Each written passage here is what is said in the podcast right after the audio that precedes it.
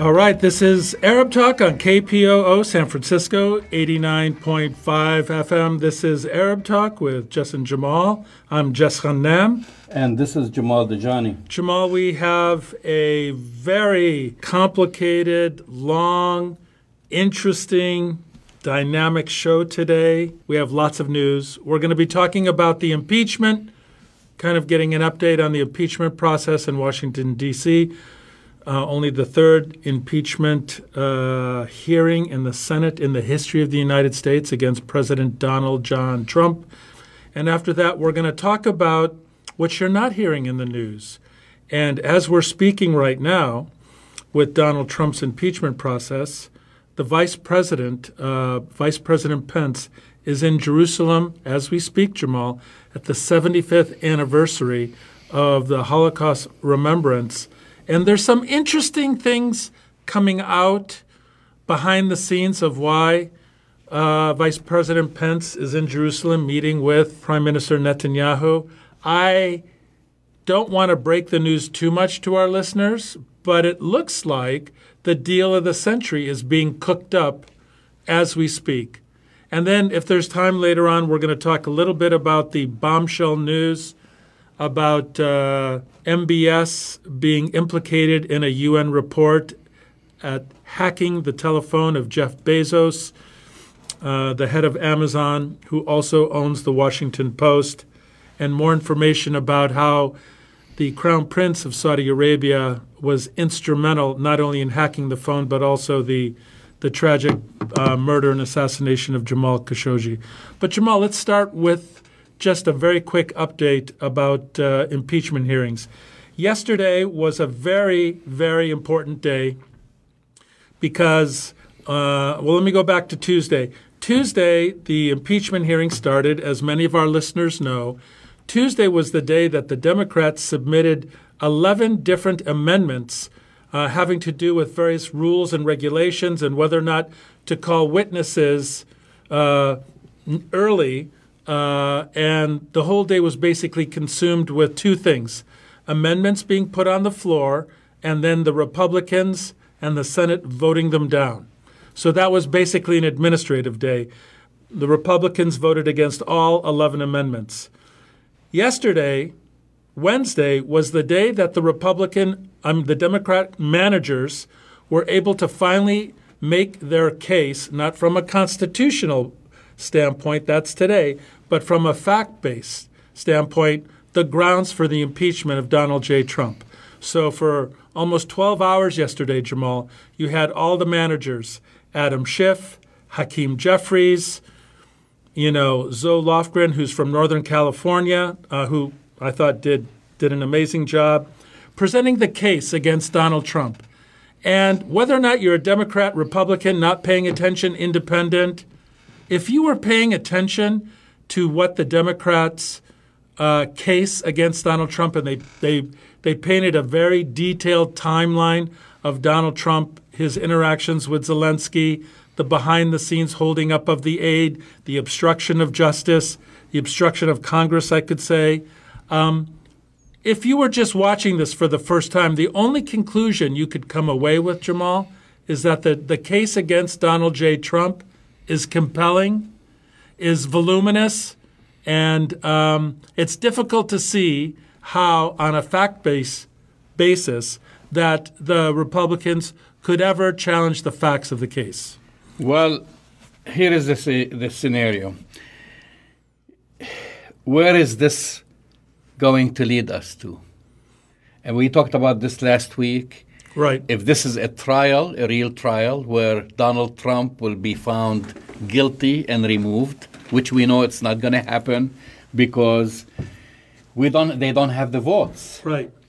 Or whether it is a public opinion trial, and it is. It is a public opinion trial. However, is it going to backfire, Jess? Yes. I mean, this is the question.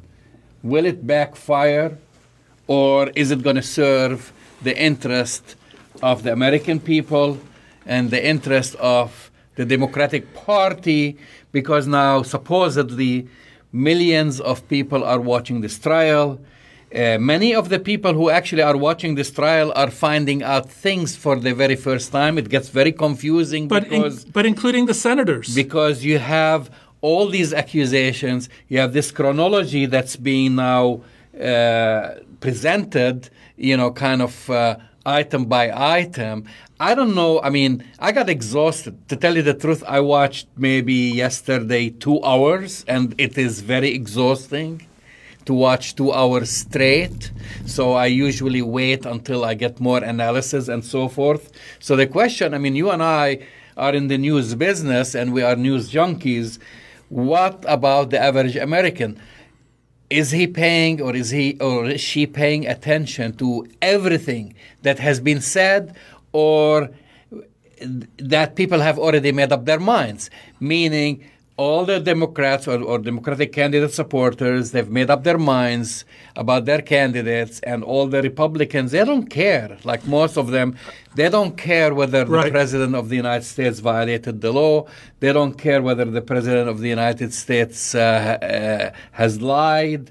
And they're going to vote for Donald Trump uh, regardless. So the question now is where is this going to lead us to? I think that's a very good question. I want to address your question about where do Americans stand. There's interesting polling coming out. 47%, 47% uh, support the removal of Donald Trump. 47% uh, do not support the removal of Donald Trump. And 6% have no idea what's going on. So, in some sense, I think you're right. If you think about it, you know, about 94% of the electorate, of the population in general, appear to have made up their mind. And, and really, one way to look at this is that it's about 6% of the electorate that, you know, is one of the target audiences. The 6% who don't care, part of the 6% who aren't paying attention, part of the 6% who haven't made up their mind. But it seems like, in general, people have made up their mind about this. The other target audience, I think, Jamal, are the three or four senators.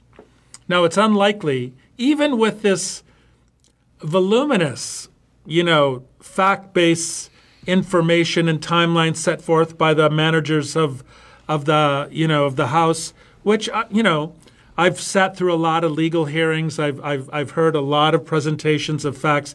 This was really pretty good, I have to admit. I was going into it very skeptical. The timelines, the information, the PowerPoints, the video clips, all of it was actually pretty good.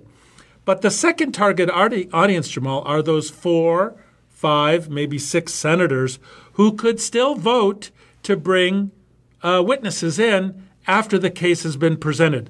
So after the Democrats present the constitutional basis today for why they believe Donald Trump should be in, you know, removed from office, tomorrow Donald Trump's attorneys begin to rebut what the Democrats have said. We need four senators, Jamal, to vote for the possibility of bringing in witnesses like John Bolton, Lev Parnas, you know, Mick Mulvaney. That's really what this is about. So even with this, I mean, even if they have these senators, they bring more witnesses, but you still don't have the vote. You don't to remove the president. You do not. So I even believe. even even if these four senators also flip sides and vote with the Democrats, you still don't have the vote. And that's why. to- and to that's why I think the the real audience here is because it's unlikely.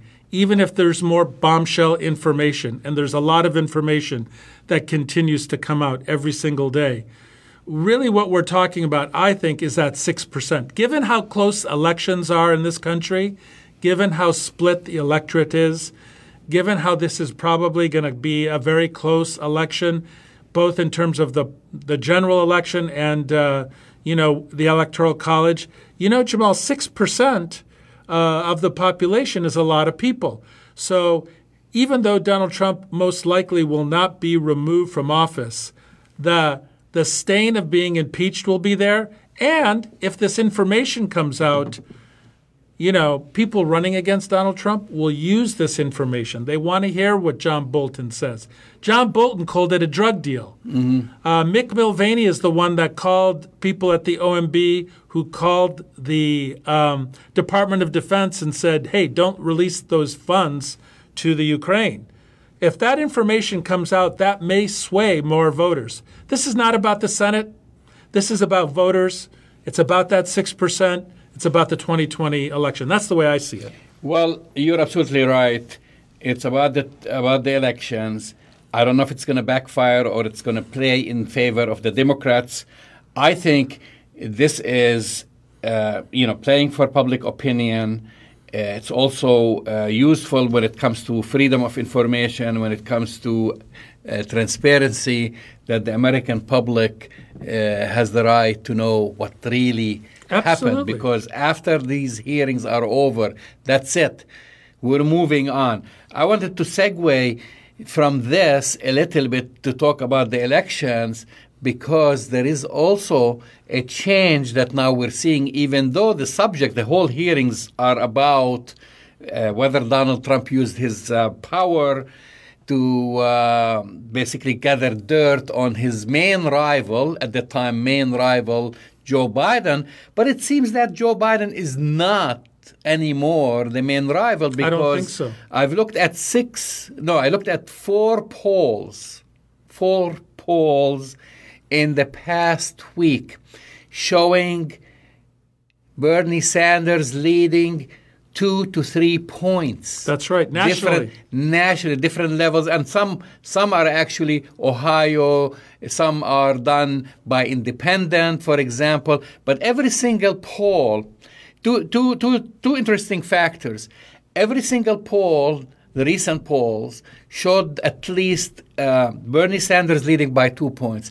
Every single poll showed that all four or five leading Democratic candidates beating Donald Trump. That's interesting. Every single one, uh, from from Bernie Sanders, Joe Biden, Pete Buttigieg, uh, Michael who- Bloomberg, unfortunately. Every single one. I, I looked at the, at least the first top four. That if the elections were to be held today, it, those polls showed that they will win against Donald Trump. Now these polls showed them winning as far as the popular vote. but not the electoral vote. Exactly. So this is just a popularity contest when they're polling people. Who would you vote for? Uh, I vote for Bernie Sanders. Who do we vote for? I vote for, for Donald Trump. This doesn't show the makeup of the three or four important states that we know, the battleground states from Florida, Ohio, Michigan, Michigan. Wisconsin. I- it doesn't you know this is where i'm curious so we're back to square one well we know because when you talk about the numbers are kind of like almost equal who wants to impeach donald trump and who doesn't want to impeach donald trump well uh, people who are calling for his impeachment that's part of the popular vote which basically went to hillary clinton by uh, Three million votes. Three million votes, and then the others, of course, the ones who voted for Donald Trump. So we're back to square one. And so again, I want to see the strategy. I don't see the strategy about winning the elections because you are going to flip Florida, you are going to flip Michigan, you're going to flip Ohio and the battleground states. There is no strategy of whatsoever that at least for now that I have seen. Well, I think that's a really good point, and I think that's right. And the then one more Democrats, point, and then one more point to this, because I feel this is all connected. I feel there is a major issue, Jess, with the Democrats.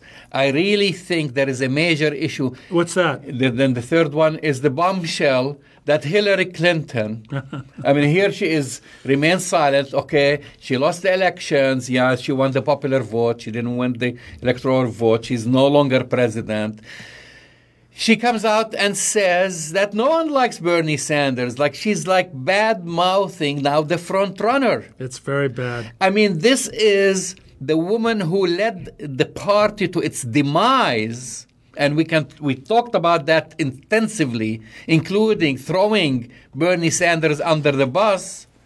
Now that he's leading, and then you are only few months away from the election, And actually, I have to hand it to Donald Trump. Donald Trump said that.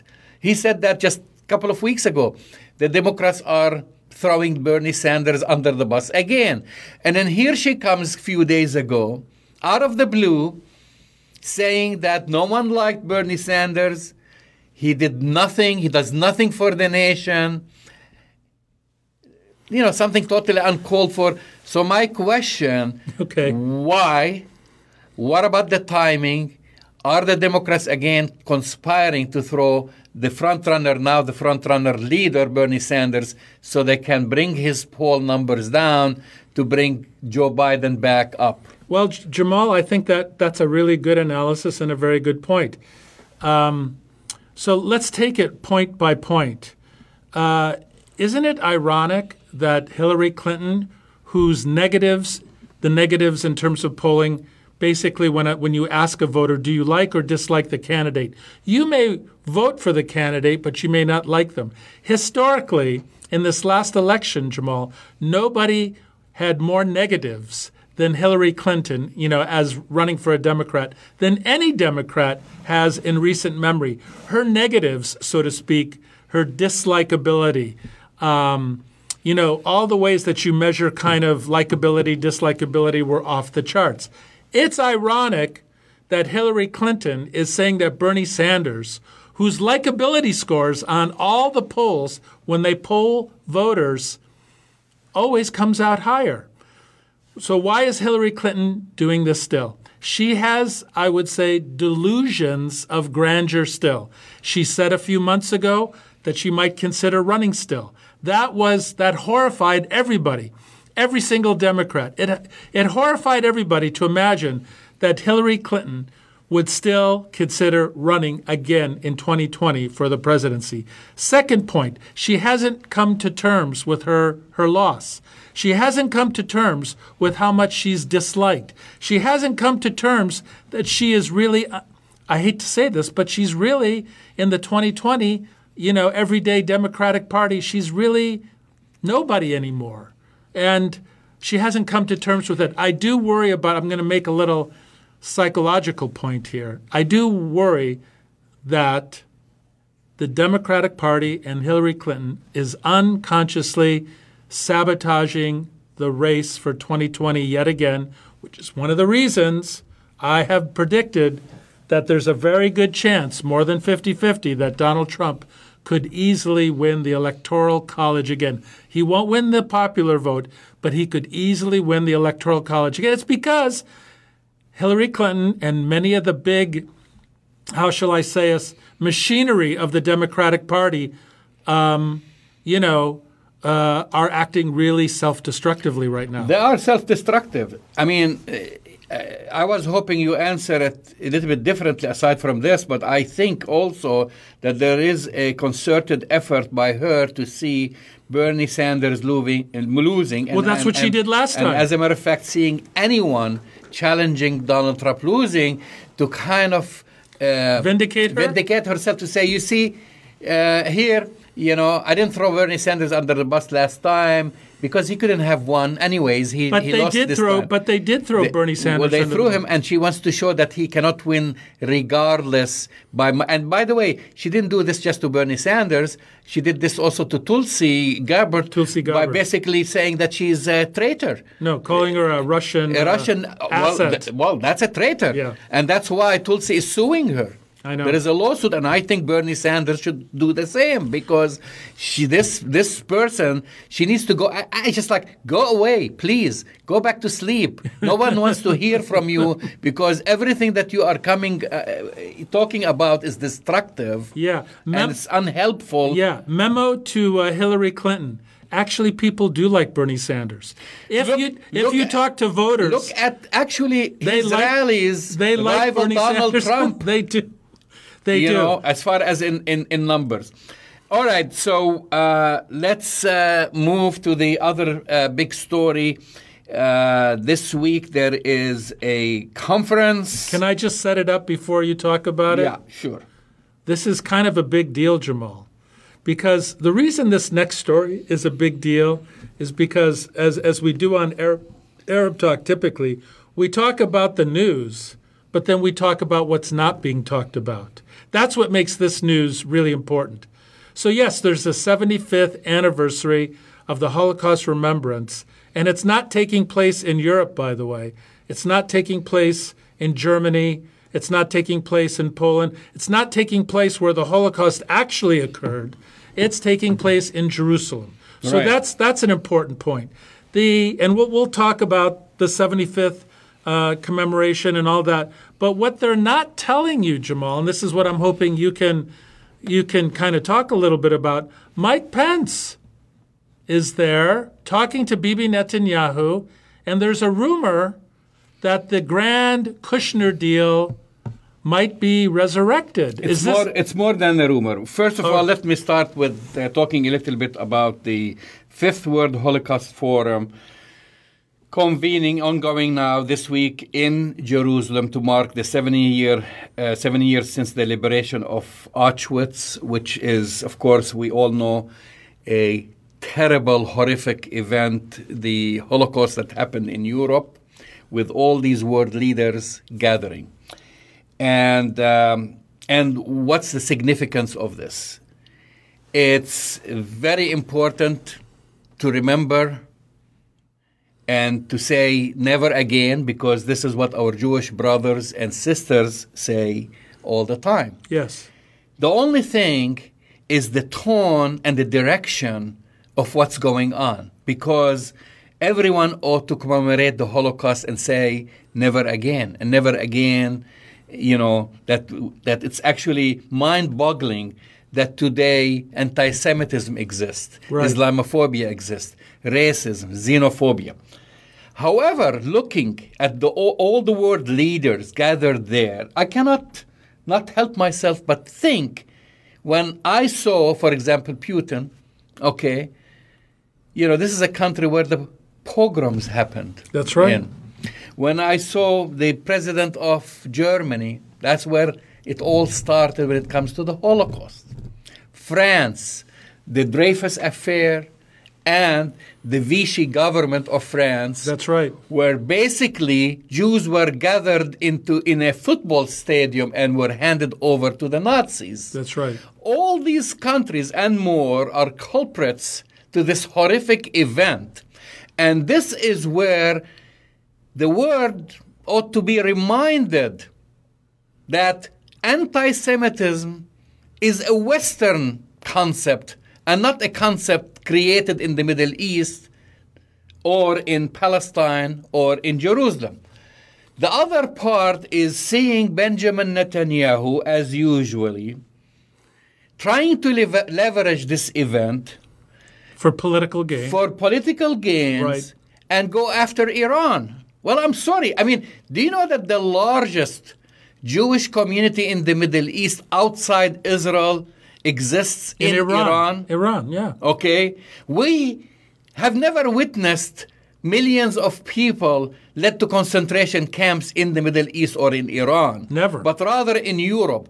So to try to deflect, of course, he's doing many things. He's deflecting just like Donald Trump is trying to deflect from his legal issues and try to kind of gather the word. And to me, instead of pointing the spotlight towards Europe, where anti Semitism still exists up till today, where Jewish cemeteries are getting desecrated today, when Jews are getting attacked in France and in Germany and other countries today, to start talking about Iran because you have a political score to settle. This is not the time to do this and to deflect. The other thing, I'm- and I'm going to tell you something from, not from myself, but also from the Israeli media itself. Really? From writers, uh, like Gideon Levy and others saying, like, okay, we recognize this, but there are issues because the other thing that uh, Benjamin Netanyahu is trying to deflect from is the ICC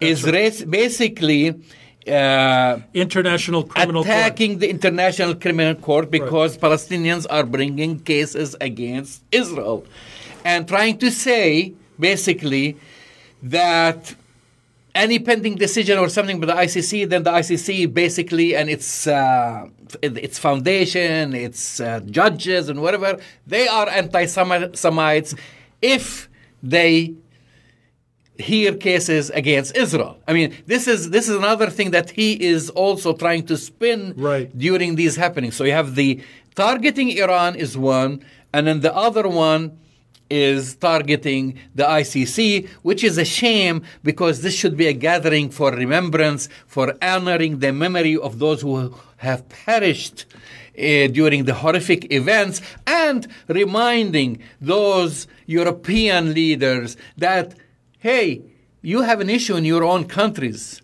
You have created these issues and you have to settle them now And they're because, still there. because they're still there. So this is basically one thing that I saw. I mean, this is my not just my opinion, but others. The other thing is there are other deals. You talk about a deal that is going on.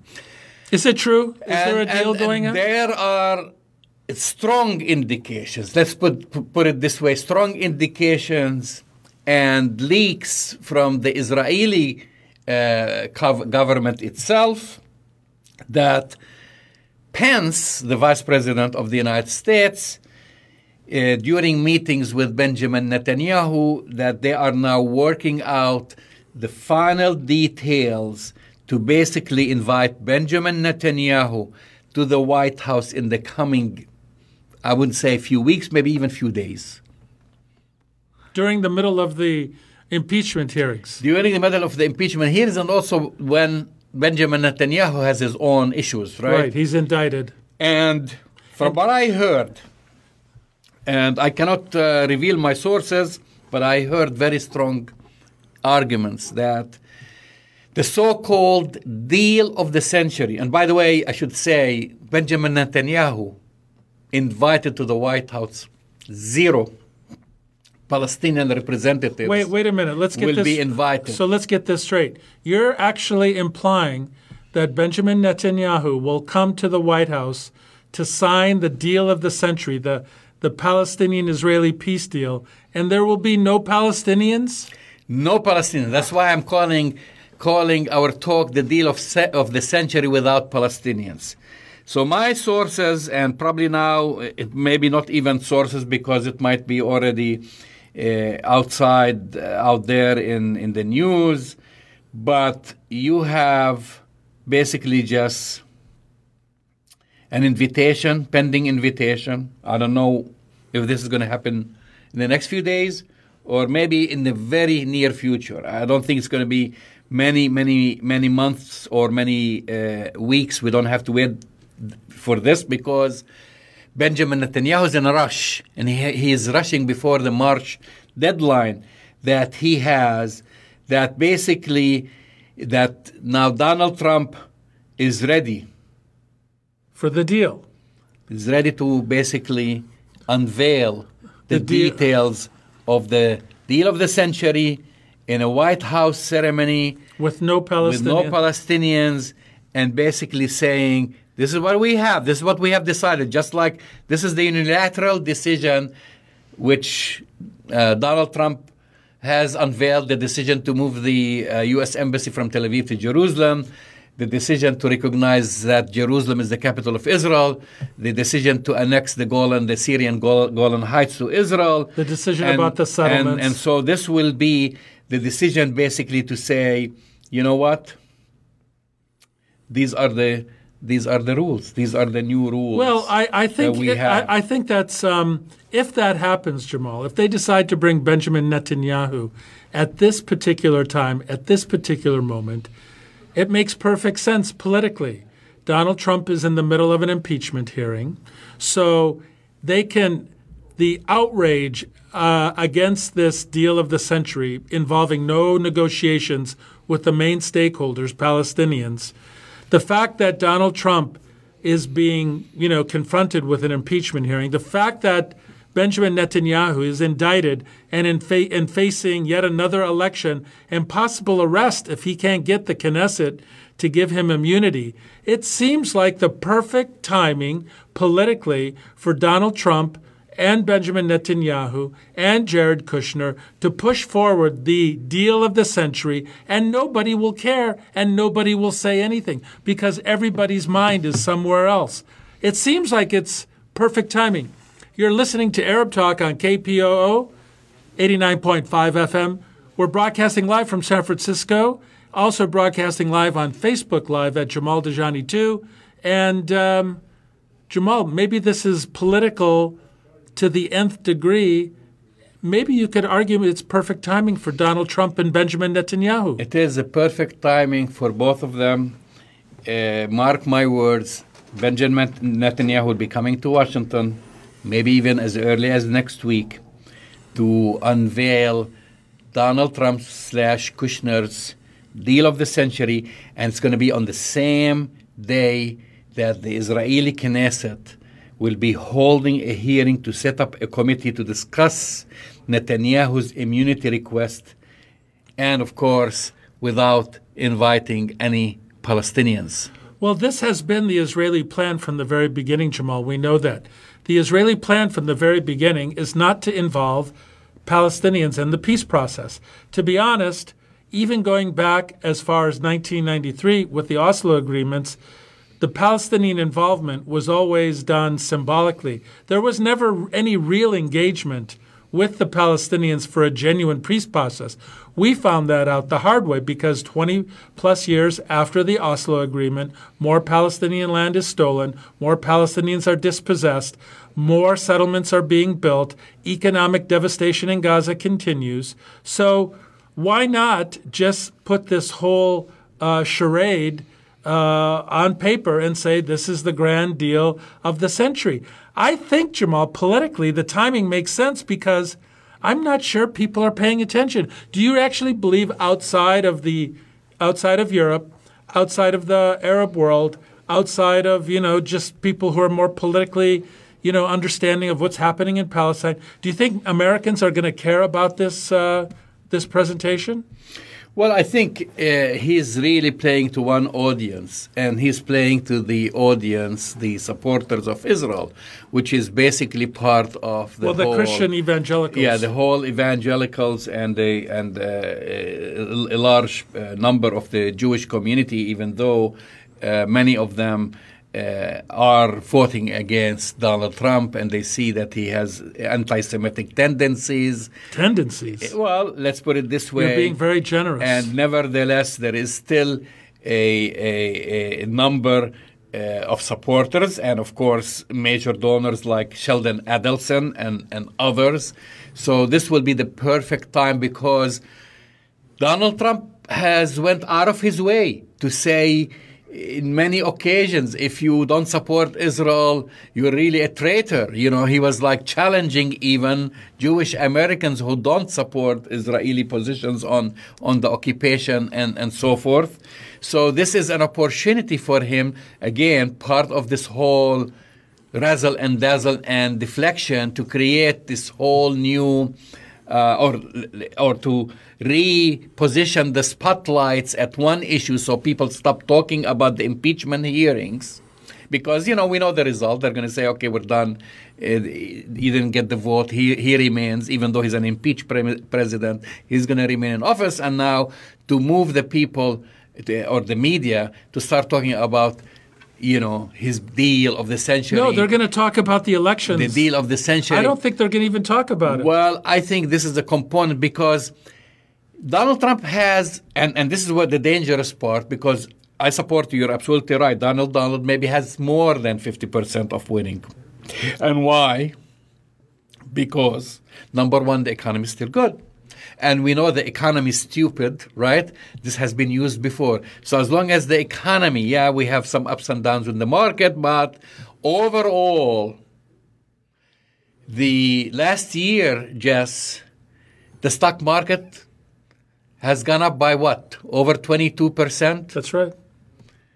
The interest rate? Low. Low. Unemployment? Low. Manufacturing? Stable.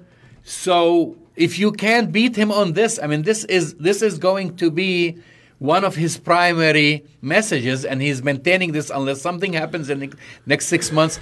And then after that, what else has he achieved? All these little things. Yeah, I I assassinated uh, Soleimani, you know, or uh, we've killed the Al Qaeda uh, leader recently. I mean, ISIS leader recently, but he really doesn't have major accomplishments. But look at Jamal. He's now going to say, after the impeachment, here, let me play out the talking points for you. He won't be removed by the Senate. So the first thing Donald Trump will say, I'm vindicated. I didn't do anything wrong. It was a perfect phone call. The Senate has vindicated me. He's going to say that, even though he's still impeached. He will declare it a victory. Number two, he will say, I brought peace to the Middle East. I'm the only president Exactly. in the history of the universe. I'm the greatest president. Only I, Donald Trump, could bring peace to the Middle East. And then that's what he's going to do until November 2020. and he's going to say, I fulfilled on promises that other uh, candidates or presidents Obama broke. couldn't bring peace. Not only this, I promised to move the embassy to Jerusalem. Yeah. I promised to recognize Jerusalem as the capital of Israel. I did that. All other presidents before that waffled on these promises. So his core base, Right. Valen- they're going to love, but I have gonna a, love him, but I have a difficult, and they're gonna and, and and he's gonna rally the troops. But I have a really interesting political question for you. Yeah. secretly, a lot of the Democrats who don't have the courage to legitimately criticize Israel for its ethnic cleansing of Palestinians, its illegal, unethical, and murderous behavior in Gaza, the Democratic candidates who continue to say Israel has a right to defend itself, otherwise known as Israel has the right to murder Palestinians, once this peace deal is signed, do you think any of the Democratic presidential candidates, minus Bernie Sanders, will have the courage to confront this as a complete farce in terms of they're going to be on board with it, Jamal? And this is going to make it even a bigger political win for Donald Trump. No one will confront this because they have not confronted it. And aside from Bernie Sanders, and I'm sorry to say for those people who say, well, yeah, Bernie Sanders have said, he hasn't. He, he kind of uh, had the bare minimum. He said the minimum. Because actually, Bernie Sanders never criticizes Israel. He criticizes Benjamin Netanyahu. That's right. He focuses like as if Gantz, for example, should he get get elected as prime minister, is better than Benjamin Netanyahu. He's not talking about the uh, usurping uh, of Palestinian land. He's not talking about the apartheid conditions that Palestinians have, have have have to live under. He's not talking about the yeah. He did talk about the siege in Gaza, uh, which, by the way, uh, the um, uh, Haaretz journalist, Israeli journalist Gideon Levy, wrote actually a very good uh, editorial saying to the leaders, the world leaders who gathered in Jerusalem for the Holocaust, inviting them to go to Gaza. He said, "Okay, now, now maybe you should also." Talk about let's let's let's let's let's if you were going to talk about atrocities, let's also go and, and visit Gaza. Of course, none of them is going to go there. So it's, this is not going kind of like this is not happening in a, in a vacuum. No, but this is why I think it's kind of uh, politically, it, the political timing could not be better, Jamal. I hate to say this. But to bring Benjamin Netanyahu now in the middle of the impeachment hearing to sign the deal, after next week, the impeachment hearings will be done. They won't go more than No, two yeah. weeks. And then Donald Trump said, I told you it was a perfect discussion, perfect phone call. I'm vindicated. Mueller vindicated me, which was a lie. The Senate vindicated me, which is only half true. I brought peace to the Middle East. I'm the greatest. Yeah, it It's- I'm it is- telling you that's what's going to is- happen. it is going to be a big thing because also Donald Trump has made promises. He pretty much has delivered, at least on most of these promises. He delivered on the promise of moving the embassy. He delivered on the promise of uh, uh, recognizing Jerusalem as the capital of Israel. He, uh, he, you could say he delivered on the economy because he used to say, "I'm going to make make America great again." People also view this like, "Oh, we have a great economy."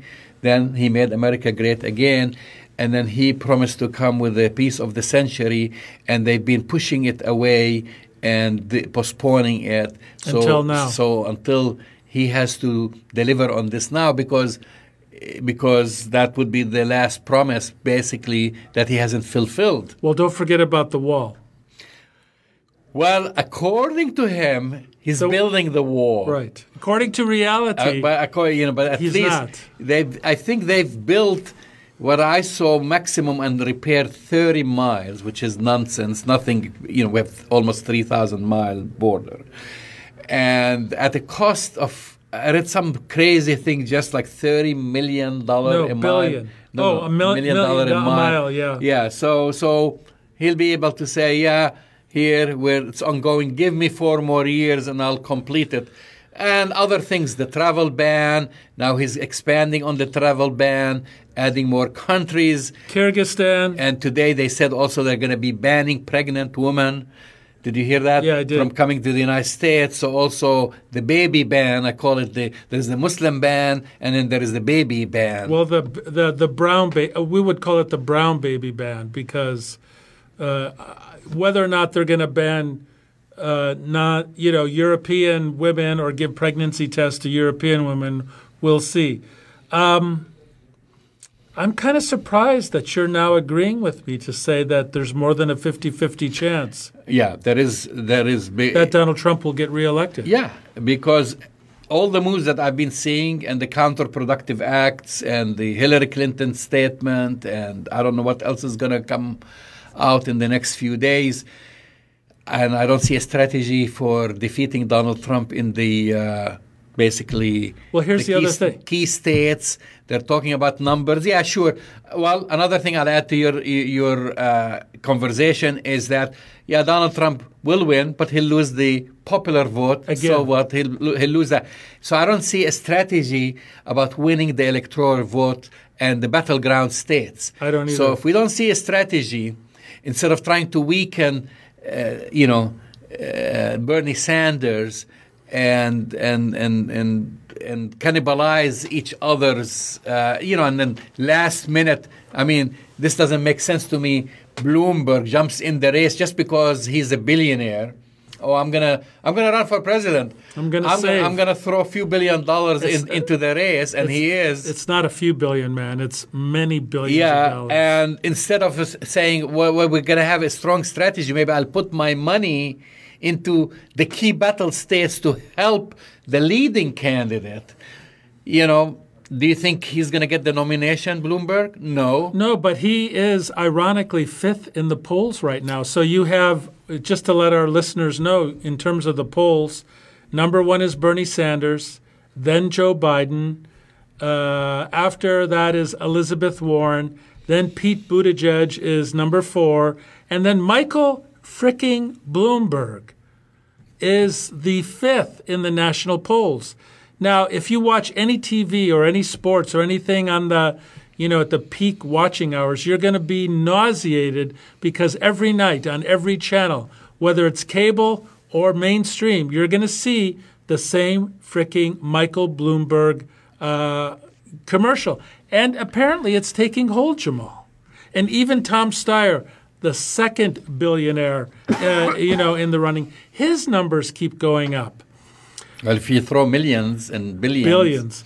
So I, I think that here's the way I see it happening. Unfortunately, Biden still leads among African Americans. He he still he has the solid support of African Americans. So in South Carolina, after Iowa, after New Hampshire, when it comes down to South Carolina, you know, Biden will win South Carolina. When they come to Nevada, it's going to become very interesting. It all bets are off. It's you know, Bernie Sanders could easily win, nor uh, could easily win Nevada. What you're headed for, Jamal, is a brokered convention for the Democrats, which means they go to the convention. No one has enough, uh, you know, en- uh, enough delegates to actually get the nomination, and then they fight it out. And that's when I fear, Jamal, that the Democrats will cannibalize each other, will attack each other, because, you know, we still haven't talked about the elephant in the room, why they're attacking Bernie Sanders. They're attacking Bernie Sanders because he has very, again, except for Palestine, by and large, very progressive policies. And Michael Bloomberg, Pete Buttigieg, uh, Joe Biden. They want to keep the status quo. They're repeating the Hillary Clinton mistake, Jamal, of alienating all That's of the. That's why I'm on your side. the more I see this happening, I am having I'm I'm having An epiphany deja vu all over again. all over again, looking at Hillary instead of like staying silent. which is what she needs we don't do. need her to help. We don't need, but she's like all of a sudden first statement she makes after many months. Nobody likes Bernie. Nobody likes Bernie. Uh, he hasn't accomplished anything in the Senate. Then I say, well, Justice is right. They're throwing him under the bus again, again. again. And she did that before, and she lost. She threw him under the bus. Not only her, the whole de- Democratic machine didn't want didn't want to receive his help and pretended that he worked against her. By the way, I, I saw that in other interviews. Right. Even though uh, Bernie Sanders and his people offered to help her in the whole grassroots kind of movement, they said, "We don't need you. They we got refused it. we got everything under Yeah, they control." refused it. Then later on, she was saying that no, he did not uh, extend himself. Now she's saying he's a he's basically a bad guy. Don't vote for him. So I'm with you on this thing. If this continues, if this is the attitude, the Democrats are basically committing suicide. They are. That's what they're doing. And so, uh, a couple of things. Michael Bloomberg cannot win. Just to let everybody know. Yeah, well, but he has the money to help the No, but Bernie he- Sanders he- has the money to help but other he, candidates. he himself cannot win. The New York Times today gave their endor- this week gave their endorsements for president. It's not Bernie Sanders. It's not Joe Biden. It's not Pete Buttigieg. They split their uh, nominations. They split their opinion between Elizabeth Warren and Amy Klobuchar. I found I found this very weird. I mean, just kind of like, okay, is this a popularity contest? Is this kind of a, have, did they do this because they didn't want to commit to the front runners, and this was the safe way? We will pick the only two women. No, I have and a- I even have a though theory. even though they are not placed first or second. Uh, well, I can say like uh, uh, Elizabeth Warren, but uh, Amy uh, Klobuchar. Klobuchar, she's like what fifth, sixth. Seventh. She has like two, three percent. Well, here's what I think Amy Klobuchar represents. She represents middle of the road, middle America. You know, every she's everybody's good. She's the middle of the road Democrat. She's a traditional middle of the road Democrat. It's a lame, lame it's a I'm lame just saying, endorsement. yes. And Elizabeth Warren uh, representing the progr- progressive elements of the Democratic We have uh, three, four minutes Only a few yes. minutes left. I just want to give a quick update to our listeners because we should also dedicate a whole show talking about Lebanon. And then, so after weeks of nationwide Yeah, protests, uh, which brought down the uh, Prime Minister Saad al Hariri and his government. we have a new prime minister. So finally, uh, and of course, we know Sa- Saad al Hariri was supported by Saudi Arabia, and uh, the the president of uh, Lebanon, Michel Aoun, tapped uh, Hassan Diab, uh, who's relatively unknown. Uni- he's an unknown university professor. but he And- represents a different political and, and, party. and and so uh, he's now the new prime minister. He formed a, a new government, but they're still rioting in the streets. They're still rioting in the streets, and then uh, to uh, yesterday, I think uh, the Trump administration basically said that they'll probably be cutting off aid Smart move. to the new government because they have concerns that uh, about Hezbollah's influence.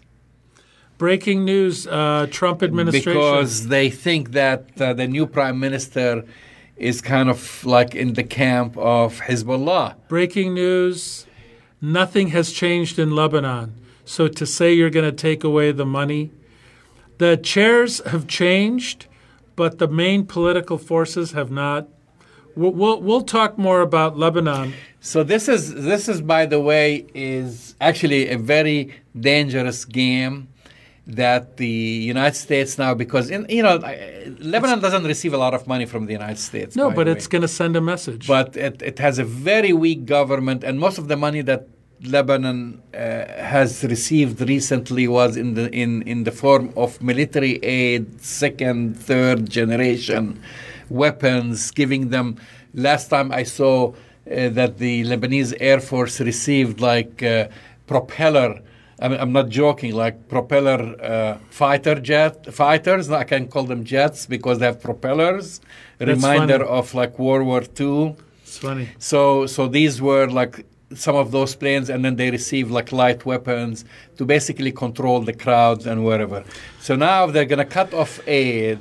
Where do you think Lebanon is going to be receiving support from? Well, on that bombshell, they're going to be receiving aid from Russia and from Iran. And That's on, it, exactly. And, on that bombshell, we want to thank you for listening to Arab Talk here at KPOO San Francisco 89.5 FM.